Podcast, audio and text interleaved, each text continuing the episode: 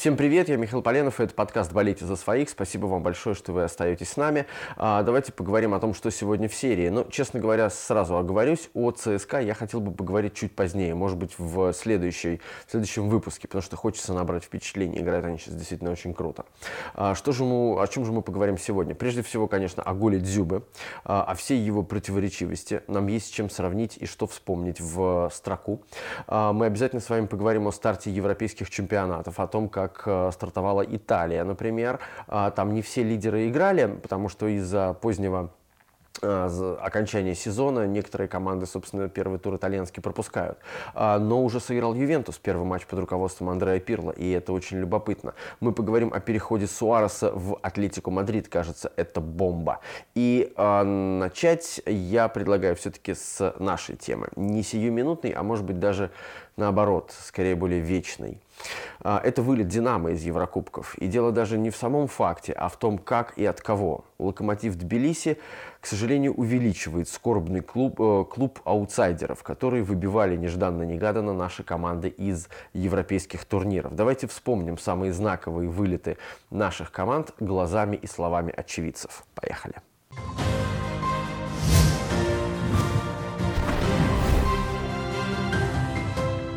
Мольда ЦСКА.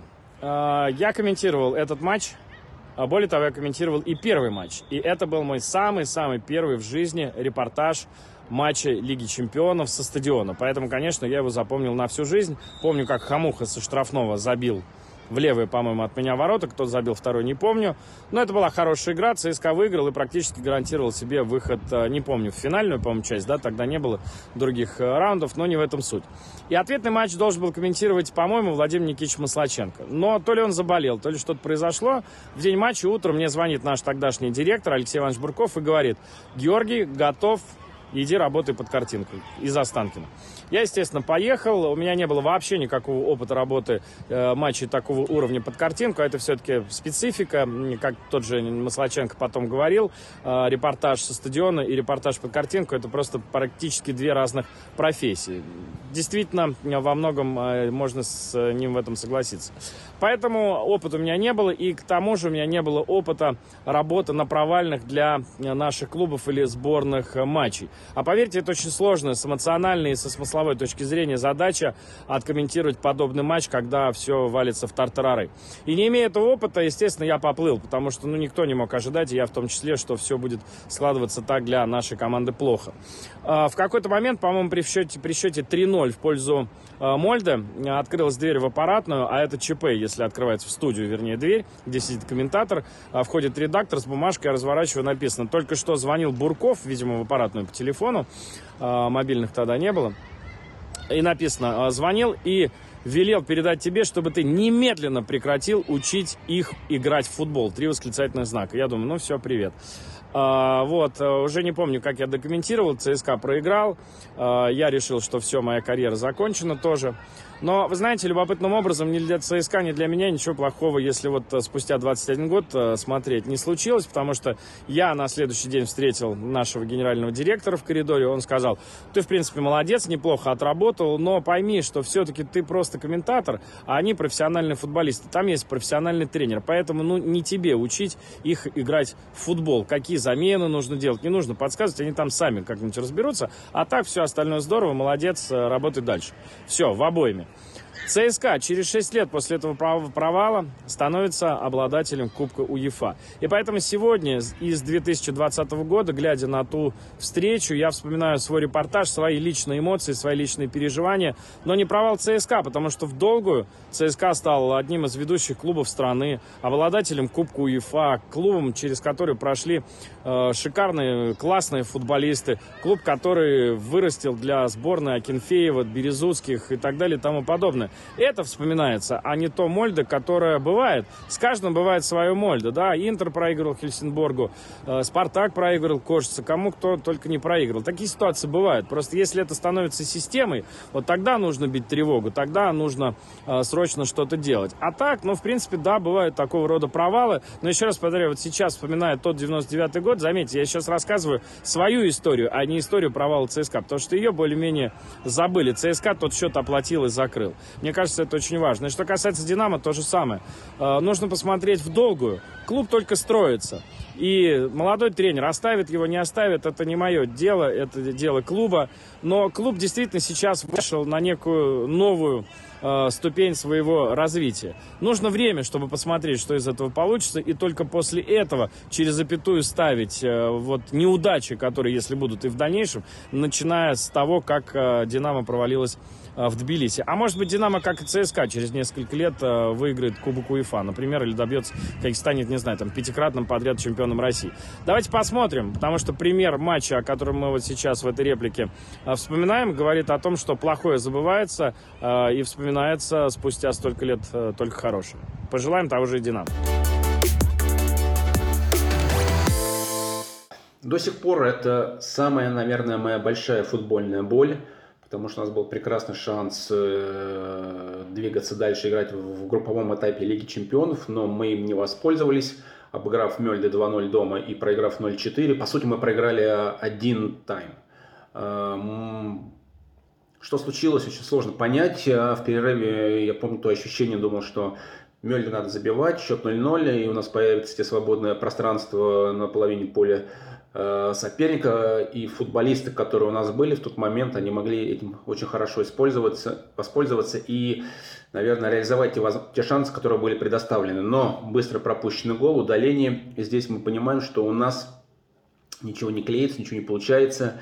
И я так думаю, что будь мы в хорошей физической форме, э, мы как, как-то смогли бы это переломить. Но за несколько дней до этого мы слетали в Англию, в дерби, сыграли с Дерби Каунти, команды на тот момент э, английской премьер-лиги. Э, должны, по идее, были сыграть э, один тайм, как все, но после, после первого тайма в перерыве счет был 0-0, и тренерский штаб попросил нас сыграть еще один тайм до конца.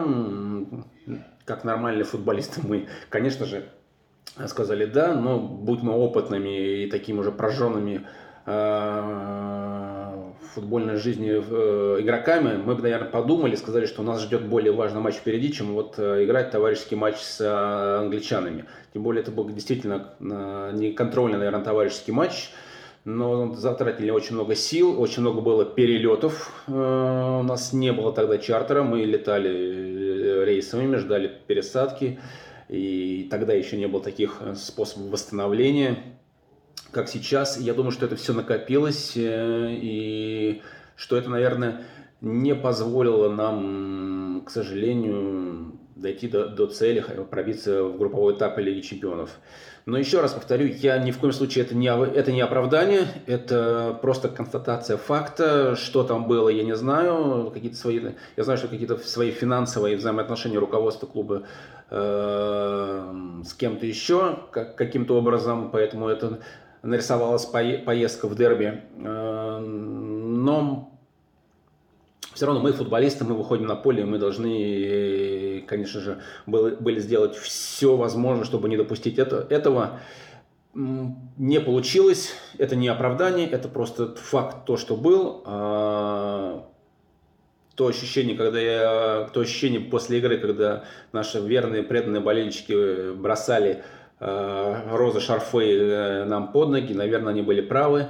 И нам стоило очень-очень-очень много э, времени, сил, чтобы снова повернуть их к себе лицом. Но та боль, та рана, конечно же, никогда не заживет ни для них, ни для нас. Я этот Кошица хорошо запомнил, потому что там запоминать нечего. Там совершенно делать нечего больше часа, ну, может быть, лишнюю кружку пива только выпить. А болельщики тогда уже ездили в конце 90-х, и я помню эти плотные группы э, спартаковских фанатов, которые собирались к стадиону. Стадиончик тоже такой провинциальный. И Спартак, э, хотя и был на спаде, это тоже все говорили тогда, но был явно сильнее Кошицы. И когда проиграли этот матч, э, очень простой, какой-то регулярный, заурядный словацкой команде, ну, все подумали, дома будет 3-0, и ничего страшного. Вот это ощущение домашнего э, провала, оно, конечно, было более болезненно, тем более, что «Спартак» э, к концу августа форму набрал, и тогда он пошел к чемпионству. И вдруг вот эта э, история, э, когда висели на воротах кошицы и ничего не забили, она, конечно, таким э, ударом осталась, такой неприятной досадой. Ну, как-то, в общем, было принято говорить, что команда у вернувшегося к тренерской работе Романцева молодая, что ей многое позволено, что это болезнь роста. И как-то спустили на тормоза. Вы знаете, у меня ощущение, что э, про Кошица как про позор стали говорить позже и не спартаковские болельщики, а другие, которым было досадно, что их команды вылетают. Потому что э, вообще, в принципе, любой провал в Еврокубках – и это, конечно, э, мнение не 97 -го года, а 2020, но тем, тем не менее. Любой провал меряется по итогу.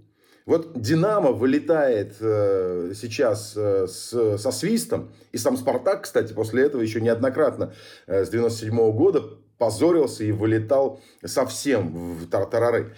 А в 97-м, я просто на всякий случай напомню, Спартак, проиграв Кошице, пошел в Кубок УЕФА, где играл в итоге в полуфинале в четверке с Интером, Лацио и Атлетико Мадрид, где проиграл Интеру с э, величайшим Роналдо и вообще с сумасшедшей командой, причем проиграл в борьбе. И э, говорить о том, что Кошице это был шаг в никуда, как-то странно. Просто Спартак в 97 году был еще действительно командой молодой, болельщики были, э, по-моему, совсем не так озлоблены, как э, лет через 7, через 10, э, когда были все эти Сандгалины и прочие ужасы. Тогда это казалось маленьким шагом к росту. Хотя, конечно, само ощущение досады от проигрыша какой-то заурядной словацкой команде, оно было. Но еще раз повторю, самое главное, что оно нивелировалось всем тем, что произошло позже. Ну, воспоминания о противостоянии ЦСКА и Вардера, они, в общем, достаточно многогранные. Начинается все, наверное, с э, первого матча, который был сыгран в Москве, э, в котором ЦСКА проиграл. И э, до сих пор существуют люди, которые не верят в то, что это случилось просто так, подозревают в каком-то сотрудничестве, может быть, с букмекерами. А, для всех э, тот результат был шоком, но я помню, я летел вместе с командой на ответный матч. Все были уверены, что э, ну, второй раз э, в такую воронку снаряд не попадет, и с Вардером ЦСКА на выезде справится точно. Матч был довольно жаркий, потому что отношение в Македонии к русским тогда уже было неоднозначным, болельщикам ЦСКА досталось. Э, досталось и команде, э, причем э, там еще несколько анекдотических совершенно обстоятельств было. У Вардера на замену выходил игрок, у которого номер, ему не хватило формы, у него форма даже не вполне совпадала с игровой формой команды, а номер на спине был написан фломастером, причем темным, в то время как у всей остальной команды номера были белые. Матч игрался накануне дня рождения Валерия Газаева – Поэтому понятно, что э, на обратном пути, наверное, в самолете все думали праздновать, но настроение было совершенно другим. Э, все понимали масштаб этого провала, много моментов ЦСКА не использовал. И, э, конечно, для той команды это был такой выстрел в спортсмена, двигающегося вверх. С другой стороны, может быть, это и позволило где-то ЦСКА э, пересмотреть э, сценарии своего развития и уже затем пойти по какому-то другому пути. В принципе, я считаю, что проблема тогда была та же, что и она всегда в матчах с командами такого уровня. Не готовность к тому, что соперник будет зубами рвать поле соперника и все остальное – Э, для того, чтобы добиться результата. Наши команды очень часто к этому бывают не готовы. И неважно, македонцы это, э, грузины, словаки, финны или кто-то еще. Э, вот, пожалуй, наверное, и все, что... А, еще надо вспомнить про болельщиков, потому что тогда было принято решение развести рейсы с командой и с болельщиками, чтобы они не приземлились в аэропорту Внуково одновременно, и чтобы над командой не устроили некий суд – Поэтому самолет с болельщиками на вылете из Македонии, это был тоже чартер, был задержан на 40 минут, чтобы они прилетели во Внуково, как раз когда команда уже выйдет, погрузится в автобус и разъедется. Вот такие воспоминания. В 1995 году «Зенит» дебютировал как чемпион страны в турнире европейском главном. Теперь это Лига чемпионов, а тогда это был турнир, назывался Кубок европейских чемпионов. И э, первый матч, э, вернее, даже два матча выиграл у норвежской Валеренги с одинаковым счетом 2-0 дома и на выезде. И вот встреча с финским клубом Каусюси. Каусюси с финского языка переводится как 69. И первый матч дома с трудом «Зенит» побеждает. Причем проигрывали 0-1, выиграли 2-1, и два 11-метровых были назначены. Но «Зенит» владел преимуществом. И, надо сказать, создавал вообще команда Павла Садырина, он был главный тренер. Она очень много комбинировала, создавала голевых моментов. Хорошие были нападающие. И вот вторая игра э, в Лахте. Это там, где сейчас мы смотрим лыжные соревнования. Три трамплина и внизу футбольное поле. Вот это такой стадион небольшой – но надо сказать, что накануне, в день матча, дождь со снегом, поле грязное, в центре поля мяч не держался, надо было играть в основном флангами. Это тоже повлияло на результат. «Зенит» сильнее был, чем Каусусь. И пять голевых моментов в первом тайме. Пять. Дмитриев, э, Желудков, Клементьев, то есть, ну, должны были забивать, казалось бы. Великолепно играл вратарь у Кусюси. И затем, во втором тайме, как-то вот все это не складывалось, не складывалось у «Зенита», и э, финны забили первый мяч, затем 1-1, и 2-1 закончилось основное время, и в дополнительное время э, «Зенит» проигрывает 1-3, и Каусюсев проходит дальше. А резонанс был сумасшедший. Тогда просто называли это позорным. Никто не стеснялся этого слова. Позорное выступление чемпиона страны. И вправду, но э, оно было еще обиднее, это выступление тем, что преимущество было и в домашнем матче, и в финском этом матче. Но был такой там парень, э, англичанин, и он делал передачи с левого фланга, две, просто как под копирку. Две передачи и два удара головой забивали голы. Левый фланг обороны как-то у «Зенита» не выдержал вот этих атак. И затем решающий гол. Конечно, вот э, сегодня, естественно, можно проводить параллели э, с тем, как, например, вылетает наши команды в российской нашей истории. Но у «Зенита» все-таки было большое превосходство тогда. А Почему «Зенит» не прошел? Да опыта не было у зенитовских футболистов. Просто не было международного опыта. Потому что в основном же играл там Киевская «Динамо», э, «Спартак», то есть это были клубы, там, Белийская «Динамо». Понимаете, они много уже наиграли международных матчей, и здесь у «Зенита» была мало история. И футболисты, вот не хватало им какого-то ответственности в самый последний момент. Но моменты голевые были. Э, поэтому отсутствие опыта, вот оно привело к тому, что «Зенит» тогда не удержался, не устоял и не прошел дальше. А перспективы были. Дмитрий Шняхин присоединяется к подкасту «Болейте за своих» в футболке Фиорентина. А что, нормального ничего не было, Дим? Успокойся, тише. Во-первых, это культовая майка. А, ты знаешь, кстати, что Nintendo в свое время, там в конце 90-х, очень, очень хотели продаваться сильно, но конкуренцию проиграли но при всем при этом именно эта майка запомнилась, стала культовой, при том, что там особенно приставку не продавали. И, в общем-то, у многих болельщиков в памяти фанатов серии, а не только фанатов серии, а, форма Ферентины связана, в принципе, с этой надписью Nintendo, ну и, конечно, с этим игроком. Вопросов нет больше? Вот здесь все, все, все, все, все, все. Вопросов нет. А, Вопросов нет. А, если что, это мы вырежем. А, давай начнем с чемпионата России. Ты комментировал матч «Зенита» А, как тебе гол? Потому что, ну, собственно, волна а, опять пошла. волна хейта, волна несогласия, волна сравнений различных, тем более, что вот как назло действительно в этом сезоне уже там сколько, 3-4 эпизода было очень таких сложных, э, связанных с определением офсайда в матче. Потому что гол Ротору вопросы есть, отмененный гол Рыбчинского в игре с Локомотивом вопросы есть. А, есть вопросы, там, по-моему, по Ерохину, третий гол, который забили, но вроде бы там э, все правильно. И какой-то еще эпизод, слушай, выпал сейчас из головы. Но факт в том, что действительно эти моменты есть.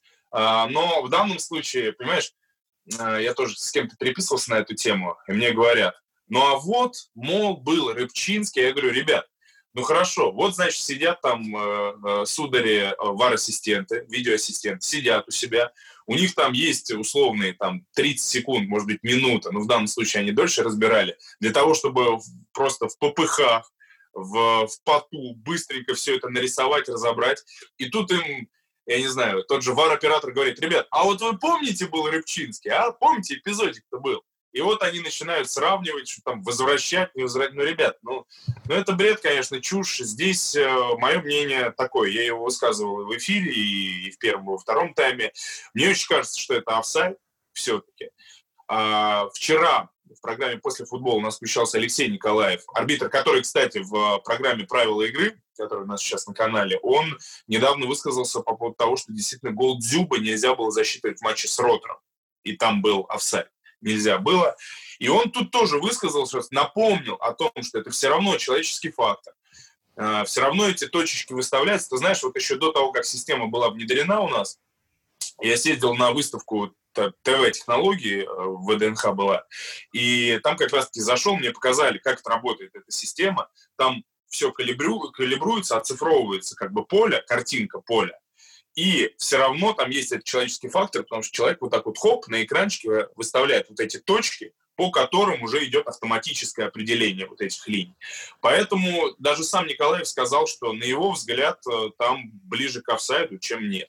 Человеческий ну, мне фактор? кажется, так же. Дим, прости, что да. прервал. Человеческий фактор и там, например, э, высказывание Николаева, это хорошо, это понятно. Есть одно но. Э, и болельщиков в этом не переубедишь, наверное, никогда. А, это выстраивается в цепочку решений, принятых так или иначе в пользу одной команды. Вот если бы не Николаев спустя недели сказал о том, что гол э, нельзя засчитывать, гол Ротору. А если бы судья в поле этого матча сказал, что гол нельзя засчитывать... Ну, кстати, не спустя неделю, спустя несколько дней. Ну, хорошо, спустя несколько дней. Хорошо, спустя несколько дней. Вот как, если э, механизм принятия решений э, будет всем четок понятен, и эти решения будут в том числе, ну, скажем так, непопулярные, а, просто потому что они а, не очень привычные, потому что отменить гол «Зенита», в общем, надо иметь немало смелости как выясняется, mm-hmm. почему-то, как выясняется. И это мнение болельщиков, на самом деле, почти всех. Не, ну, конечно, конечно, все это складывается в одну копилочку, в одну, э, в мой любимый хэштег э, «Зенит, Газпром, Матч ТВ» и так далее. Вот вы там выгораживаете «Зенит», хотя, конечно, это очень смешно, потому что и в эфире я об этом сказал, и Черданцев там у себя в Твиттере, Николаев у нас в эфире об этом говорит,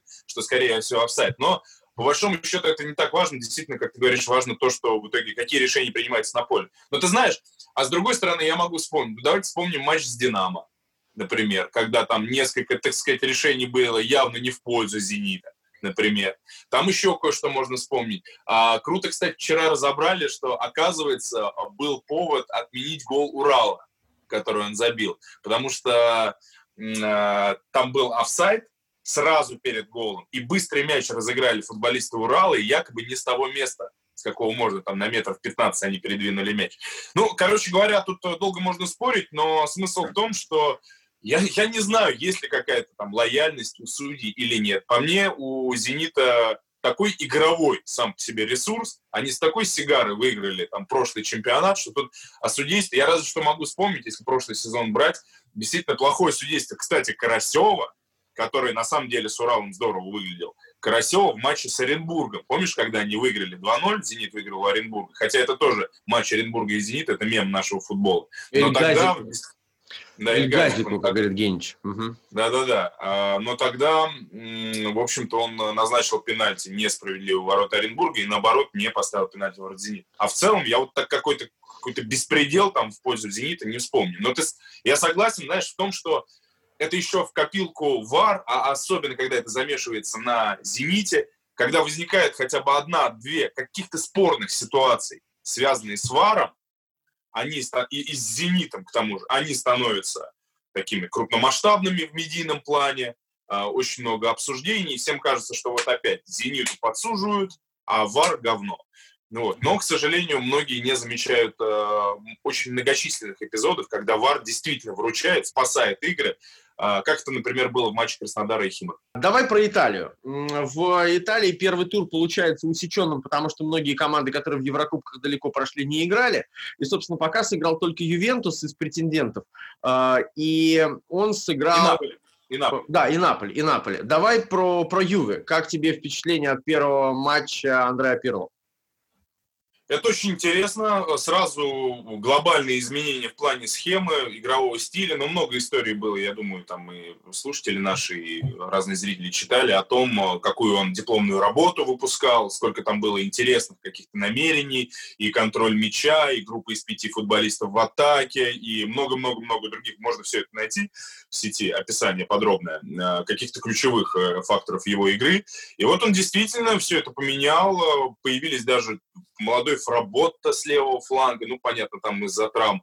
А Рэмзи появился в стартовом составе и провел, на мой взгляд, один из своих лучших, если не лучший матч а, за итальянскую его карьеру вообще, потому что он был жутко хорош. Мне кажется, именно такой интеллектуал, как от, от футбола, как Пирло, найдет ему применение, и это был тот самый Рэмзи, что в Арсенале. Поиск свободных зон, отборы, передачи, тонкие решения. Он жутко был хорош. Мне не понравился Криштиану Роналду в этом матче. А, ну, во-первых, надо сказать, что, скажем так, он к истокам э, вернулся, потому что его отправил на левый фланг Пирло, и там подавляющее большинство каких-то там своих а, заходов в атаку, Роналду начинал именно оттуда, слева. Ну, как это было, помнишь, и в Реале, и, и раньше. Uh-huh. Но, ну, в общем-то, он в хорошей физической форме, но его решения, честно говоря, мне как-то не нравились. Он запорол уйму моментов и очень-очень много возил мячи. Это был такой вот как раз не ювентийский этот а, футбол. Было видно, что многие пытаются играть в касание в два, а Роналду передерживал, но все-таки дожал и свой гол забил, естественно, с передачи Рэнди. А в остальном очень неплох Маккейни из Шальки приобретенный. Сразу проявили, был э, проявлен его универсализм, ведь в Шальке, ну это такая старая история, он играл э, по всему диапазону, от центра атаки до центра обороны. Он действовал опорным полузащитником, очень умно играл, ведь двух опорных потерял э, Ювентус, Пьяничи, и чуть, ну как потерял, расстался с ним. Это, кстати, тоже один из таких факторов Пирло, потому что Пирло в своей работе говорил, что ему нужны умные, техничные центральные полузащитники, то есть не Гатуза подобные. И вот Маккенни очень недурно тоже выступил, и в целом первый тайм очень хороший у Ювентуса с массой голевых моментов, все они были у Роналду, правда. Один забитый мяч – это Клушевский, а, новичок. Вот я, я прям топлю за него, потому что весь прошлый сезон говорил, когда я комментировал матчи Пармы, что это новая звездочка Юве будет. Он был признан лучшим молодым игроком. И в первом же матче забил этот швед, который действительно в 20 лет подает э, огромные надежды. А насколько, вот ты заговорил о там, пяти игроках в атаке и так далее, насколько тебе кажется, что Пирло может стать тренером-революционером? А, таким э, Гвардиола-образным, что ли? Ну, многие сравнивают, да, именно с Гвардиолой, но просто в Италии очень много примеров, даже вот в системе Юви, когда, эм, скажем так, было очень много ожиданий от э, хорошего в недавнем прошлом футболиста, и со многими сравнивали, а потом получался какой-нибудь Черри Феррара. Э, ты знаешь, очень, очень все это сложно предположить, э, но я замечу вот какую историю, важный фактор. Э, выдающееся реноме у первого. Его очень любят в Италии. Его защищают. Его, ну, это икона. Его любят болельщики других клубов. Это а, он играл за все большие команды? Да, тут, слушай, ну, ну это человек, который в числе прочих Кубок мира принес стране. Понимаешь, это все. Это сразу такое это, да, прощение, тебя, прощение всех грехов. Я сейчас тебя поддержу, потому что Андрес Иньеста это единственный игрок, которого нигде не освистывали в Испании, потому что... От, отличное сравнение. Потому он забил гол в финале чемпионата мира, да, все. Идеальное сравнение, вот примерно то же самое. Ну, Пирло тоже в каком-то смысле в финале чемпионата мира забил в серии пенальти. Ну да. А, ты знаешь, эм, очень классную вещь сказал Фабио Капелло по итогам вот этой этого диплома, этой там, диссертации а, Пирло, он сказал, что он просто поражен идеями Пирло и вот этой всей его методикой. И он очень надеется, что Аньелли и вообще руководство Ювентуса защитят Пирло от неминуемой критики, потому что совершенно точно будут какие-то там провальные отрезки, потому что это все смена сознания Ювентуса как э, коллектива, как команды. И это, конечно, будет тяжело, э, даже с учетом того, что это команда чемпионов. Поэтому очень важно, что его не будут придушивать сильно в Италии. Э, у него определенный карт-бланш будет, я так думаю, готовы пойти на риски, и семья Анели, и все подряд. Потому что ну, 9 чемпионов, в конце концов, ну, реально там многие уже устали от этого Ювентуса. Может быть, даже и на пользу Ювентуса будет, будет что разочек они э, это чемпионство упустят. Хотя это, конечно, все такая ерундовина. Конечно, они хотят выигрывать. А вот если говорить о том, кто может э, навязать борьбу. Мы как бы ходим по кругу такой день сурка, потому что мы все время в Италии задаемся вопросом, ну кто же и когда же. А, как, каковы твои ощущения на этот, на этот счет? Потому что ведь пока еще себя не показали в игре. Ни Интер, ни Лацо, ни Аталанта. Э, команды, которые... А ты знаешь, а, Миш, даже смотреть не надо. Смотреть не надо, ну, потому что... Э, объясню, потому что Лацо вообще не поменялся. Тут, знаешь, тот самый случай, наверное, когда лучшая трансферная работа – это не потеря своих лидеров. Лацо ни Милинкович Савича, там, ни Мобиля, ни, ни э, Луиса Альберту а, никого не потерял. А, приобрели тоже, господи, забыл этого Косовара, большого нападающего. Ну, не факт, что он, конечно, будет в основе играть, а, так, для обоймы. А, но в то же время я думаю, Лацо практически все вычеркивают, я к ним присоединюсь, вычеркивают из чемпионской борьбы, ведь именно Лацо в определенный момент, помнишь, нас всех восхитил, и будто бы так а, вознамерился Юви снести с первого места. Но всем очевидно, что с такой небогатой обоймой, очень мало приобретений, а, и с таким графиком, с совмещением, Лига чемпионов все-таки будет улаться. Команда вряд ли выдержит, потому что Инзаги подстраивается под тех футболистов, которые есть, и каждому предлагает наикомфортнейшие для него условия для проявления его талантов. То есть он не такой системщик, как он, он а, антиконтент, так это назовем. Поэтому в данном случае, если там один-два кто-то еще травмируется, то это все. Мы увидели, что произошло после пандемии, когда там Лацо сбавил ход, и как-то заменить лидеров было неким, когда они были не в форме, и все. Команда повалилась, результата не было. Поэтому очень хорошо сравнивают, кстати, сезон, по-моему, 14-15, когда последний раз Лацо был в Лиге Чемпионов, и тогда, а, после того, как они зашли там в Лигу Чемпионскую тройку, по-моему, и вот в Лиге Чемпионском сезоне они повалились в чемпионате, стали восьмыми. И практически все э, говорят о том, что произойдет ровно то же самое. Но есть Аталанта, тоже никого не потерявшая, но э, приобретшая Мирончука, там Ромеро, э, тоже, в общем-то, все то же самое. И я не вижу причин сбавлять им ход. Кто-то там стал повзрослее, поопытнее, кто-то постарше, как Гомес и Иличич, но тем не менее, постарее даже. Интер Точно, да, точно претендент. И как бы ни был хорош Наполи, и Милан, и, и, и Ферентина, которая на самом деле тоже стала чуть опытнее и мускулистее, все равно, конечно, Интер и Ювентус – это та двойка, которую нужно выделять. Э, великолепные трансферы опять. Каларов, Хакими укрепляются в фланге. Не потерян вроде бы Лаутаро Мартинес. Э, все лидеры на месте. Сейчас приедет Видаль в середину поля. Там немножко поистерил, поскандалил Конте, чтобы ему еще приобретение сделали. И вот теперь вот этот боеспособный, супер укомплектованный по итальянским меркам Интер, вообще-то, знаешь, если взглянуть на основу Интер, вот прямо сейчас, пока Ювентус еще не купил там, ну, вроде Суарес мимо, а, кстати, только сейчас заметил, что у тебя же там зебра, да, как э, не говорить тут о Ювентусе. А Суарес вроде бы зеброй не становится, а, возможно, Джека ею станет, но вот прямо сейчас стартовый состав Интера, на мой взгляд, сильнее, чем у Ювентуса. Ну, посмотрим. Спасибо тебе огромное. Как всегда, очень любопытный э, чемпионат Италии нас ждет. Дмитрий Шнякин в подкасте «Болейте за своих». Дим, спасибо. Иван Калашников э, присоединяется к нам из Барселоны. Вань, спасибо тебе большое, что нашел время. Привет. Привет, Миш. Большие новости а, понедельника из Барселоны в Мадрид, в Атлетико переходит а, Луис Суарес. А, каково твое отношение, какого вообще восприятия в Барселоне этого события? Ну, хорошо, что какие-то новости конкретные появились, потому что до этого, учитывая, что был вариант, что Суарес никуда не уйдет и, например, будет сидеть на скамейке Барселоны, но не играть, поскольку Куман ему сообщил, что он не особо входит в его планы. То есть такие новости скорее хорош, лучше, чем никакие новости. Поэтому я думаю, что те, кто за Барселону болеют, порадуются, что, в общем, один из лучших игроков последние годы в клубе найдет какое-то достойное продолжение, что, возможно, не будет судиться с клубом, и что вот эта вот вся довольно печальная история, которая началась еще с Месси и теперь продолжается с другими Э, футболистами Барса, что вот она закончится, наверное, таким образом, которых, который всех устроит. Но я так понимаю, что на самом деле точка в разговорах Суареса и клуба по поводу денег еще не поставлена. Ага, то есть это отдельное еще разбирательство, которое предстоит, да?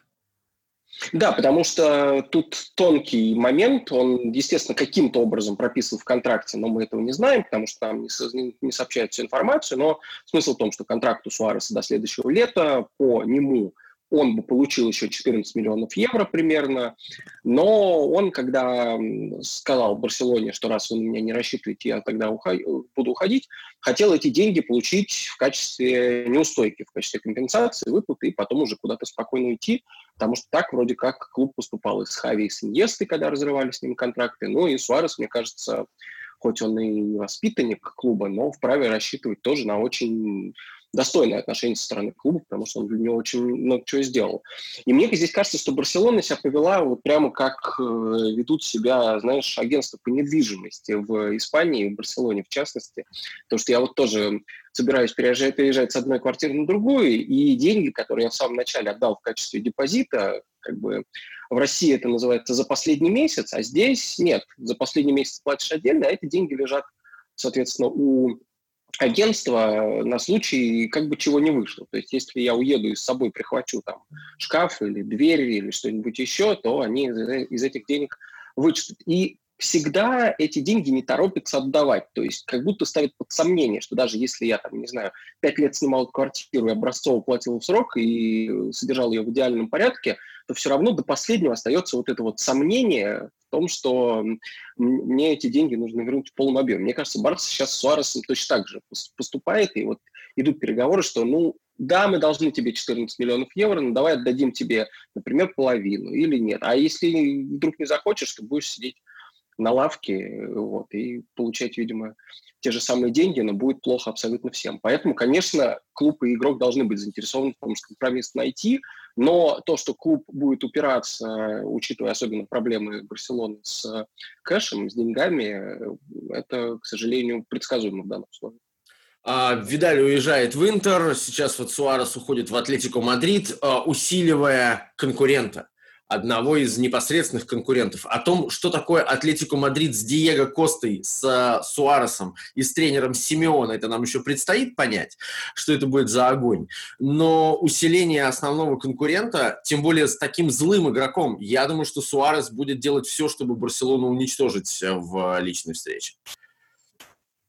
Ну да, это было бы вполне логично, потому что, кстати, забавно, что именно у Суареса такая история, что болельщики Ливерпуля, которые отпускали его в Барселону с очень большой неохотой, но абсолютно без э, какой-то ненависти, ну, потому что они понимали, что на тот момент Барселона, конечно, была мощнее клубом, чем Ливерпуль, и понимали, что он уходит на повышение, и, в общем, ну, как-то сложно было его удержать. Но потом, когда Суарес забивал за Барселону Ливерпуль и вообще играл против Ливерпуля, и игроки, и болельщики отметили, что он вел себя, ну, без должного почтения, там что-то, по-моему, симулировал, как-то грязно против кого-то сыграл. В общем, как это было напряжение во время матча. И после этого, я помню, часть болельщиков Ливерпуля прямо стала к нему хуже относиться. Хотя, безусловно, они его, как большинство, как обожали его, так и обожают. А тут действительно возникнет э, более очевидный мотив, вот именно отомстить. Забавно, что в случае Суареса, который на многое способен, как мы знаем, с этой точки зрения, не, только не только с точки зрения того, что голы забивать, а еще и, а, так сказать, э, выражать себя на футбольном поле какими-то другими нефутбольными методами, он действительно может в этом смысле зажечь. Я бы ждал от него огня, безусловно. Интересно, кстати, как его примут э, болельщики Атлетику, потому что Альваро Марата, например, воспитанник мадридского Реала, был признан, принят, ну, в общем, без особого энтузиазма, довольно холодно. А Суарес тоже игрок, который из другого ненавистного клуба.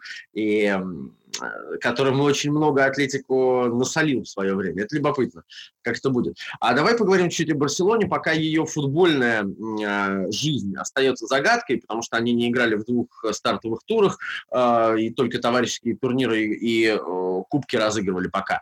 А чего ждать от Барселоны в его новой конфигурации сейчас?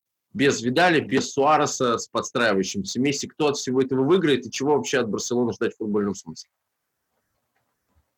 Мне кажется, на старте сезона лучше всего должен себя чувствовать Антуан Гризман, потому что его роль в атаке явно Куман будет переосмысливать, он явно получит больше свободы, чем получал раньше, не будет зажат на какой-то позиции. Не исключено, что он его попробует опять там и левым нападающим, и э, ложной девяткой перед Месси, как-то так это все было еще и при Сетене, просто каждый раз э, с Гризманом при э, здоровом э, Суаресе, играющем Барсе Суаресе, при Месси, до того, как он начал с клубом конфликтовать, всегда было понятно, что интересы Гризмана будут на последнем месте. А здесь при Кумане, который сразу же Суареса по телефону отшил, эм, у Месси будет вообще какая-то своя мотивация, и мы это пока не сможем предсказать. Понятно, что он будет на поле, но, возможно, поскольку клуб и с ним находится не в самых простых отношениях, действительно Кубан будет,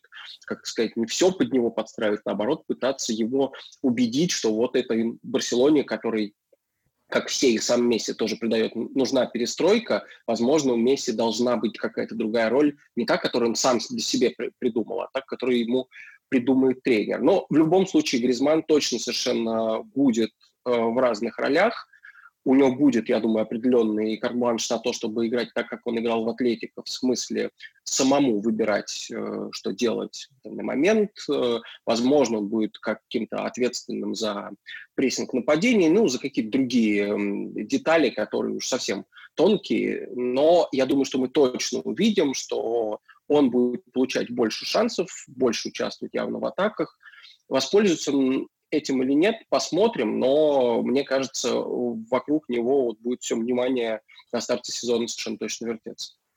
А на что может э, Барселона, по твоему мнению, так в завершении этого разговора, э, рассчитывать? Э, коллега Генич пару недель назад, когда еще не было ничего непонятно, точнее, все было непонятно, ничего не было понятно, с Месси и с остальными игроками, он предрек Барселоне в самом худшем варианте даже, может быть, выпасть из четверки. Как тебе кажется, насколько драматичными могут быть перемены сейчас в Барсе именно с точки зрения результата? Мне почему-то кажется, что в Барселоне сложнее всегда было, сложнее всего ситуация была, когда приходил новый тренер, начинал что-то строить. И в этом смысле я бы, возможно, ждал какого-то пробуксовывания на старте при Кумане, но с другой стороны, видно по интервью игроков Барселоны, вообще по обстановке в клубе, что они сами тоже предельно недовольны той ситуацией, в которую они попали. То есть э, одно дело, что если можно показывать пальцем на Бартомео, говорить, это он все развалил, это он рушит клуб, но вот, например, Пике после поражения от Баварии, он говорил сам, что я готов уйти, например, я э, признаю, что клубу нужна перестройка, я готов уйти, если от этого станет лучше клубу. И Месси тоже, многие, может, скажут, что это просто слова, но он тоже, в конце концов, э, оправдал свое желание остаться еще на какое-то время именно тем, что ему клуб много дал, он ему должен что-то вернуть. Я думаю, что большинство э, футболистов, они будут играть за клуб, за свое имя в клубе, то есть потому что цена условная и будущее, пусть в футболе у них его осталось не очень много с точки зрения лет, но вот будущее Пике там и, и Месси, оно будет так, так или иначе зависеть от того, как этот сезон сложится, потому что, конечно, если они, скажем так, если они с таким тренером этот проект вывезут и дальше Барсу снова сделают конкурентоспособной, то э, понятное дело, что руководство быстрее им подкупит каких-то там дополнительных игроков, их уровень влияния на сохранится, а с новыми выборами так-то вообще можно будет сделать все по красоте, как, как в прошлый раз. Поэтому я, честно говоря, думаю, что Барса надежно вот в этой двойке э, претендентов на титул будет. И, конечно, многое, как всегда, будет зависеть от Реала, что у него будет происходить в, в каких-то там параллельных встречах, матчах. Но я не вижу Барсу не то, что за пределами тройки, а вот, говорю, даже за пределами двойки. Ну, а теперь Атлетику с Суаресом, это особо опасный будет конкурент для Барселоны в очных встречах, это точно. А, Иван Калашников в подкасте «Болейте за своих». Вань, спасибо тебе огромное. А, как всегда, очень интересно. Спасибо. Такой получилась очередная серия подкаста «Болейте за своих». Продолжайте нас слушать на всех подкастовых площадках. Смотрите нас в Ютубе, оставляйте комментарии, оценки э, и отзывы. Вам не трудно, а другим может быть полезно найти наш подкаст в будущем будет. Э, большое спасибо еще раз за внимание. До следующей недели. Болейте за своих. Пока.